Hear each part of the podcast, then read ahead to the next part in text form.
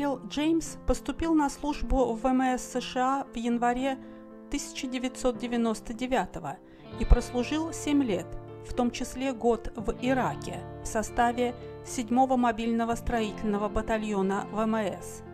В 2003 находясь на базе королевских ВВС в Сент-Магене, Корнуолл, он прошел через то, что вначале принял за металлоискатель. Это была технология, читающая все биометрические данные, в том числе и IQ, который у Дэрила равнялся 195. Вскоре он стал участником секретной космической программы с гарантированным местом пилота в солнечном патруле. Однако после стычки с трехметровым рептилоидом его отправили в шахту на Луне.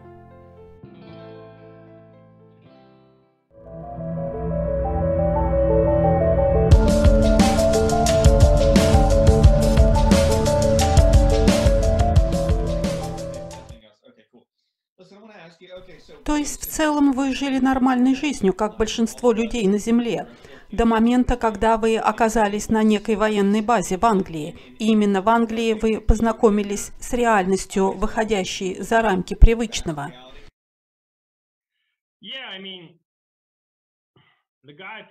Да, тот парень, старшина первого класса, он тоже строитель, CB, как и я. Он встретил меня в аэропорту, и мы зашли в Макдональдс. И по пути обратно он говорил что-то в стиле Стивена Кинга. Знаете, у Стивена Кинга есть повторяющаяся тема. Типа «Что-то в этом городе не так, но что точно не знаю». И у него было такое же странное отношение к этой базе. Он говорил, это очень странная база. В смысле, спросил я. Ну, не знаю, очень странная. Всякие истории ходят про нее.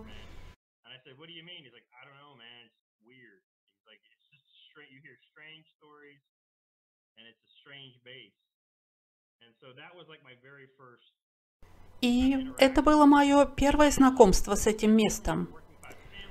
Я родился в рабочей семье. Мой отец работал мусорщиком а мама оператором ЭВМ. Мой приятель читал книги Уитли Штрибера, и я прочитал некоторые отрывки из них, которые он специально отметил для меня. Вот, собственно, и все, что я знал об инопланетянах. Потом в казарме парни открыто говорили о таких вещах думая, тем самым меня подспудно готовили к чему-то. Они бывало говорили, «Ты видел эту рептилию на базе?» База также была под землей, и я предполагал, что это какие-то подземные ящерицы. Даже не знал, чего я ожидал. А они продолжали. «Ага, одна из них». И я сказал, «Что?» А, ты, наверное, новенький здесь. Тут под землей живут рептилии, и они могут говорить.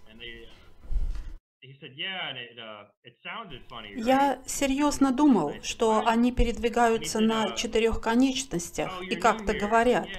«Нет, нет», — сказал парень, — «они прямоходящие, как мы, ходят на своих двоих, и у них есть руки, и потом они говорили об этих с удлиненными черепами, и что они любят свое искусство и музыку, что они коллекционируют живопись. Я полагаю, они говорили о каннибалах. Они не едят друг друга, но едят людей.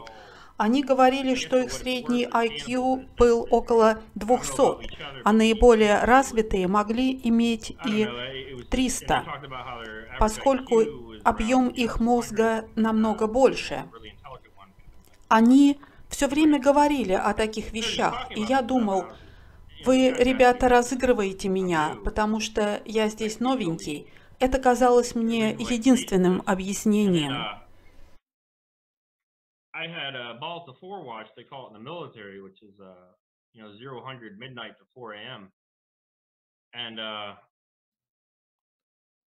Я нес вахту с 0 часов до 4 утра, и с нами был старшина первого класса, крупный голубоглазый парень, со светлыми усами. Мы сидели в юте, и я ждал начала следующего обхода, чтобы пойти пройтись по базе, проверить, все ли в порядке. И он указал на экран компьютера и спросил, что ты об этом думаешь?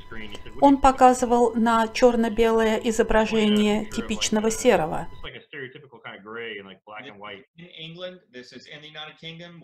Это происходило в Великобритании в каком году? Это было... Я был в Ираке в 2002, должно быть 2003.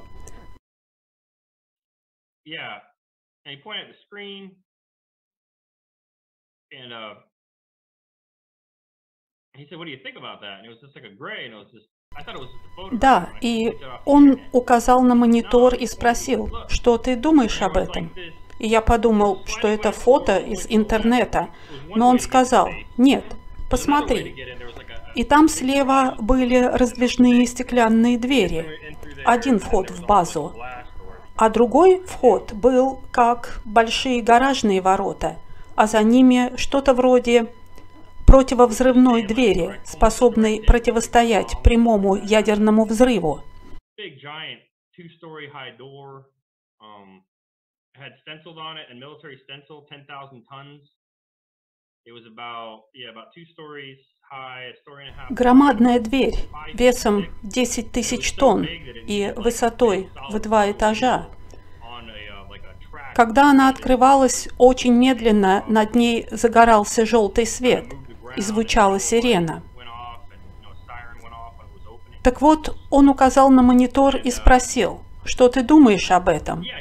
А я сказал, это из интернета, что ли?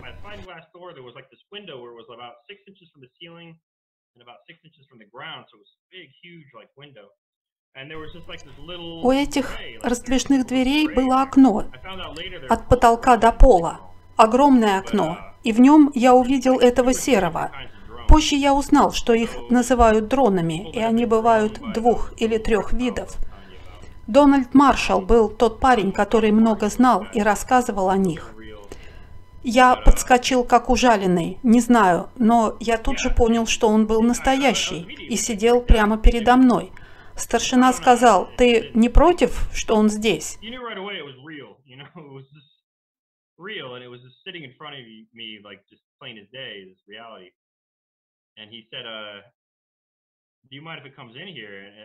Я ответил, а ничего, что я буду разглядывать его?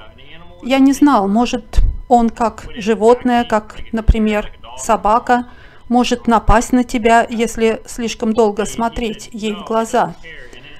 Но он сказал, нет, ничего. И это прозвучало как будто у меня в голове, телепатически. Я не возражаю. Они вышли из этой комнаты и прошли сквозь раздвижную стеклянную дверь. Вот как это было. Извиняюсь, я несколько отошел от темы и перескочил события.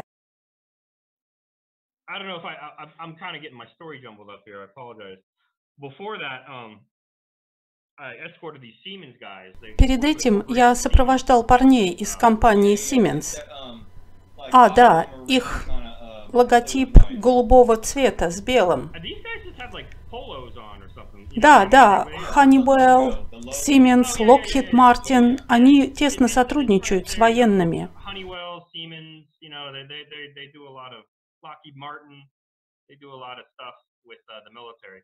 Их было трое, и когда проходишь через эти стеклянные двери, на них установлен металлодетектор.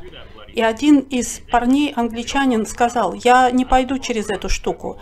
И они все пошли в обход. Я тоже хотел обойти детектор, но англичанин-охранник сказал мне, нет, ты иди через детектор. Ну, я думал, это просто металлоискатель, и прошел сквозь него.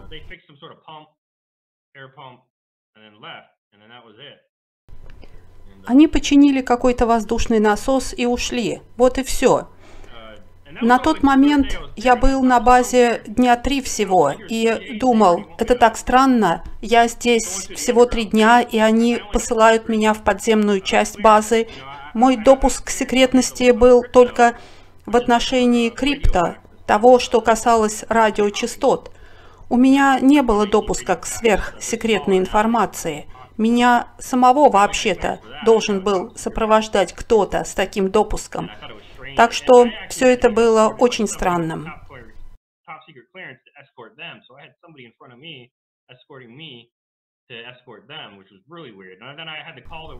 Потом этот случай с серым дроном. И это было... Я помню, как спросил его телепатически, «Можно я дотронусь до тебя?» Он ничего не ответил. Просто я все время пытался понять смысл происходящего и думал, может быть, если между нами будет какой-то физический контакт, я лучше осознаю это как реальность. И я протянул руку, чтобы потрогать его, но старшина сказал, не трогай. Я не стал и отодвинулся немного назад, огляделся вокруг. Посмотрел на них обоих и охранника. Потом мне стало скучно, и я просто встал пройтись. И уходя, я помню, ущипнул себя за бедро. Так сильно, как только мог, до синяка. И старшина первого класса сказал, «Ты думаешь, тебе это снится?» А я ответил, «Нет, я хочу иметь какое-нибудь напоминание, в случае, если мне сотрут память. Я думал, они могут стереть память, и это будет как узелок, чтобы помнить like physical indication, a mark that I've been here in case you wipe my mind. Like I was thinking they were going to wipe my mind. And it would be a way that I, you know, some sort of like a, like a putting a string on my finger. Но он сказал, не волнуйся, ты будешь помнить. Он опять вернулся к компьютеру и начал печатать, и вдруг сказал, о, да ты умный. Действительно умный. Я спросил, насколько умный? На 140 или 150 IQ? Он сказал, больше похоже на 191,95. Вот, посмотри. И он показал мне экран.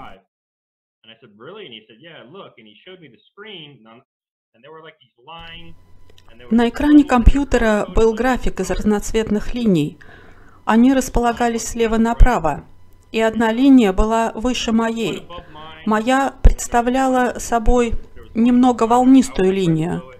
Между этими двумя линиями, моей и кого-то еще, был пробел, и затем еще одна строка. А внизу, сказал он, вот целая группа тех, с кем ты работаешь, морские пчелы. Это стройбат, и там не требуется высокий коэффициент IQ.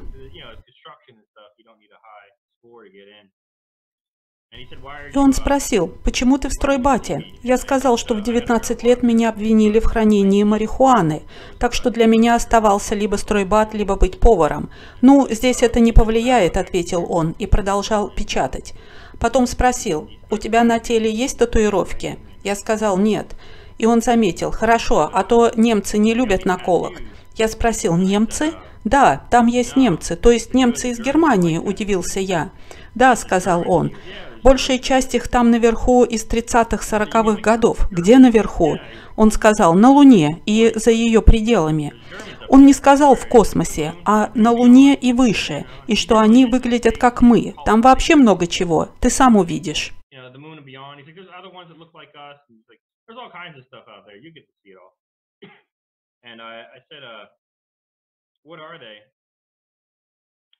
А я спросил, но кто они, что делают? Он ответил, мы не знаем. Мы воевали с ними когда-то очень давно, и нам помогли извне одержать над ними верх. Мы вытеснили их под землю, и одним из условий было то, что они могут здесь находиться, но должны оставаться под землей. Но они медленно просочились обратно, ведя закулисную игру. Он спросил, есть ли у меня какое-либо хобби. «В смысле?» – сказал я. Ну, знаешь, лазание по горам или что-то еще. Я сказал, что в старших классах играл на гитаре, классической гитаре, и он сказал, это им понравится. И все это он заносил в форму на компьютере.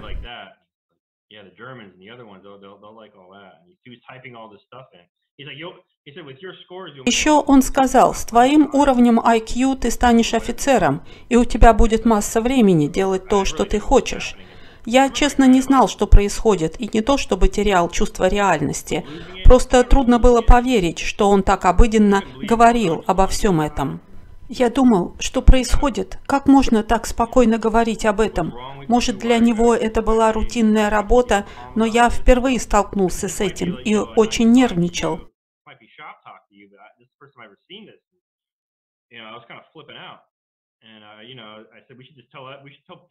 Я сказал, нам следует рассказать об этом другим людям. Им следует знать о том, что что-то происходит под землей. Он начал меня успокаивать, предложил пойти прогуляться. Я так и сделал.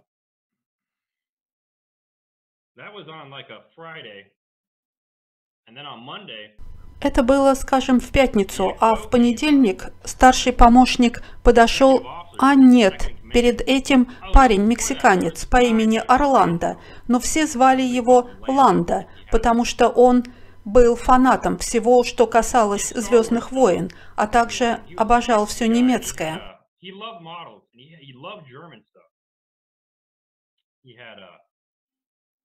У него был набор раскрашенных немецких оловянных солдатиков времен Второй мировой войны, бронетранспортеры и танки-тигры.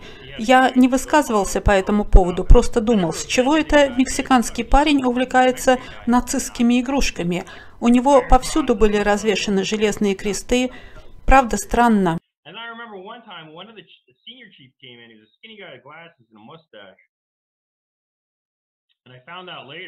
И я помню, однажды пришел первый главный старшина, тощий парень в очках и с усами. Как я позже узнал, на этой базе было много немцев на позициях ВМС США и Королевских воздушных сил. Так вот, он был немцем, и он инспектировал комнаты, что ли. Мы были там, и он начал называть все эти модели, которые были в коллекции Орландо. Он называл их военной терминологией почти как историк. Вот это П-148 и тому подобное. Не знаю, я тогда подумал, что это тоже странно. Uh,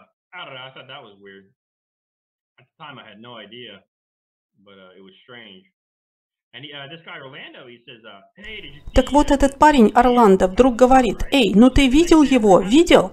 И это было на следующий день, но я совершенно забыл о Сером. Понятия не имею, почему я забыл. Я помню, увидел синяк на ноге и подумал, «Черт, я же видел это существо».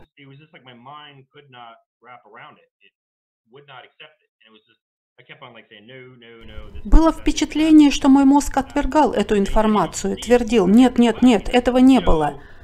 Как я мог забыть? Не знаю, сказал Орландо, некоторые забывают.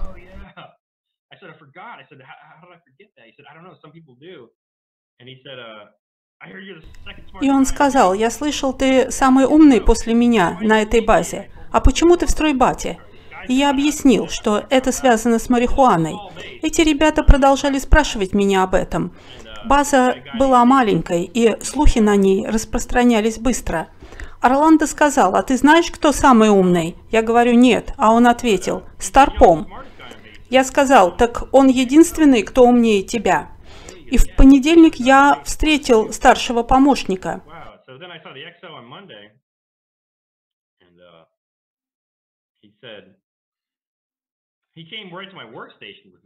Он зашел ко мне на вахту, что по-настоящему странно. Если что-то нужно, офицер вызывает тебя к себе. Он не пойдет туда, где ты работаешь. Но он пришел ко мне на вахту. Я знал, что он с Ямайки. Он знакомил меня с базой, когда я прибыл, показывал, где магазин и прочее.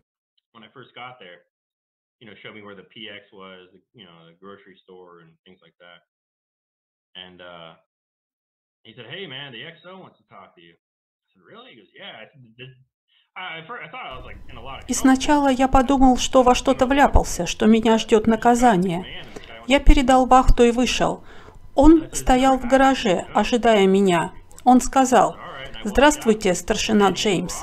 Давайте пройдемся и поговорим». Я сказал, «Хорошо, сэр». Мы начали двигаться, и вначале, пока мы не отошли на какое-то расстояние от здания, разговор был ни о чем. Затем он сказал, каково это иметь коэффициент умственного развития 195? Мистер Джеймс. И он продолжал обращаться ко мне, мистер, что на флоте признак большого уважения. Офицеры обращаются к друг другу мистер, или ты обращаешься к офицеру мистер и называешь фамилию.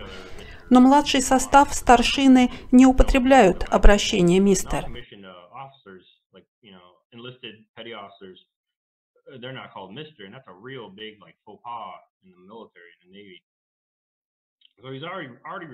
А он уже обращался ко мне, мистер, как если бы я был офицером.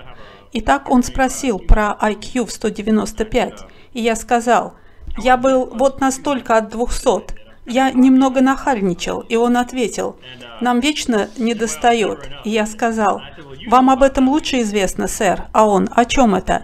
Мы еще пошутили об IQ в 200 очков. Он спросил, кто рассказал вам об этом? И я чуть не прикусил язык. Я думал, что случайно подставил Орландо, но пришлось сказать, что это он сказал мне про IQ Старпома. И мы быстро сменили тему.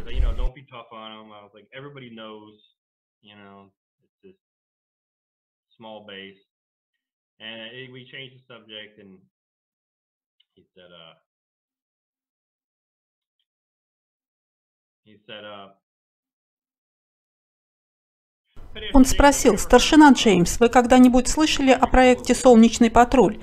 Я сказал, «Нет, сэр». А про секретную космическую программу ВМФ США? Я опять сказал, «Нет, но думаю в состоянии понять, о чем речь, сэр».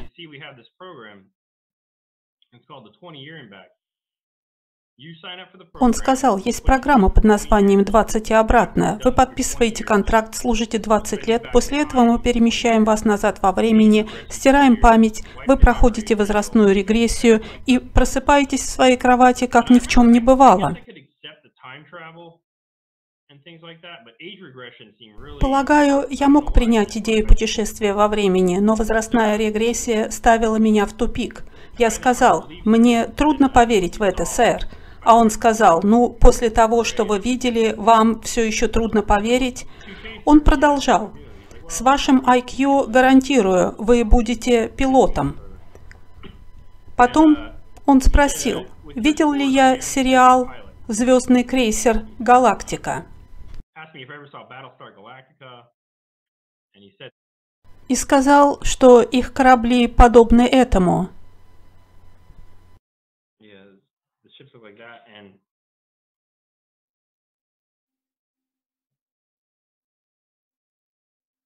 Да, в общем, говорил, что с вашим уровнем IQ вы станете пилотом.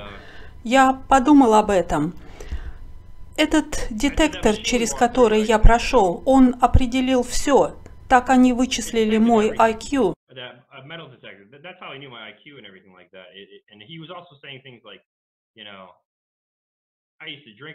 Он также считал то, что я злоупотреблял алкоголем какое-то время и курил. Это все было известно, когда старшина первого класса просматривал данные. Еще он сказал, а вот тромбов у тебя нет. Они знали обо мне все.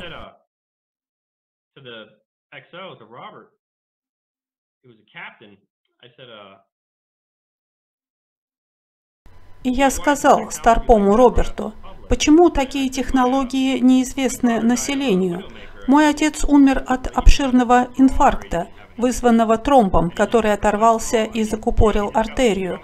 У него случился приступ, и он скоропостижно скончался.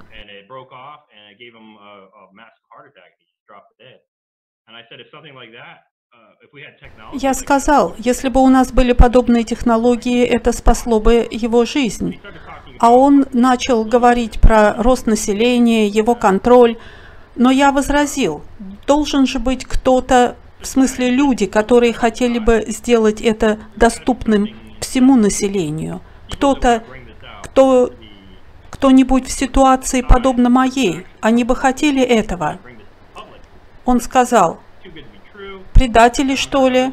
Я ответил, нет, сэр, не предатели, но люди, желающие обнародовать такие технологии.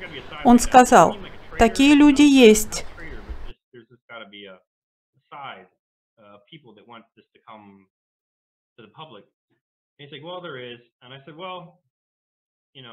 Если бы я мог оказаться среди них, сказал я, я бы принял это предложение. Но до этого он упоминал, я думаю, Теренса МакКиннона, так, кажется, звали шотландца. Это случилось двумя годами раньше. Я думаю, в 2000-м он взломал сайт НАСА. Герри МакГиннан. Да, Герри МакГиннан. Он обнаружил Excel-файлы и платежные ведомости людей, бывших в космосе, и всякие засекреченные технологии свободной энергии.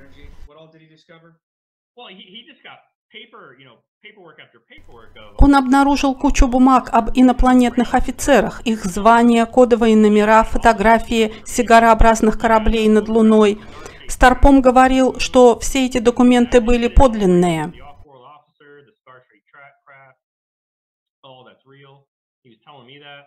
Но я не собирался делать это из мотивов эго. «Знаете, — сказал он, — мистер Джеймс, у них корабль длиной в 4 километра. Вы, мистер Джеймс, будете пилотом корабля длиной в 4 километра».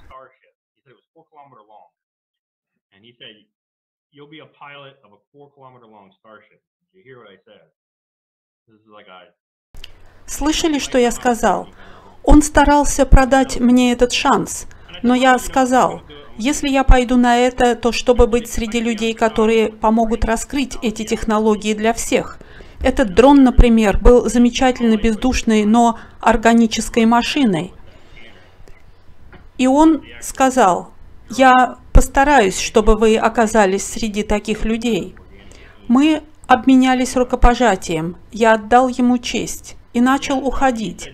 Но он остановил меня. Кое-что еще, мистер Джеймс. Вас будет сопровождать рептилоид, и он очень большой.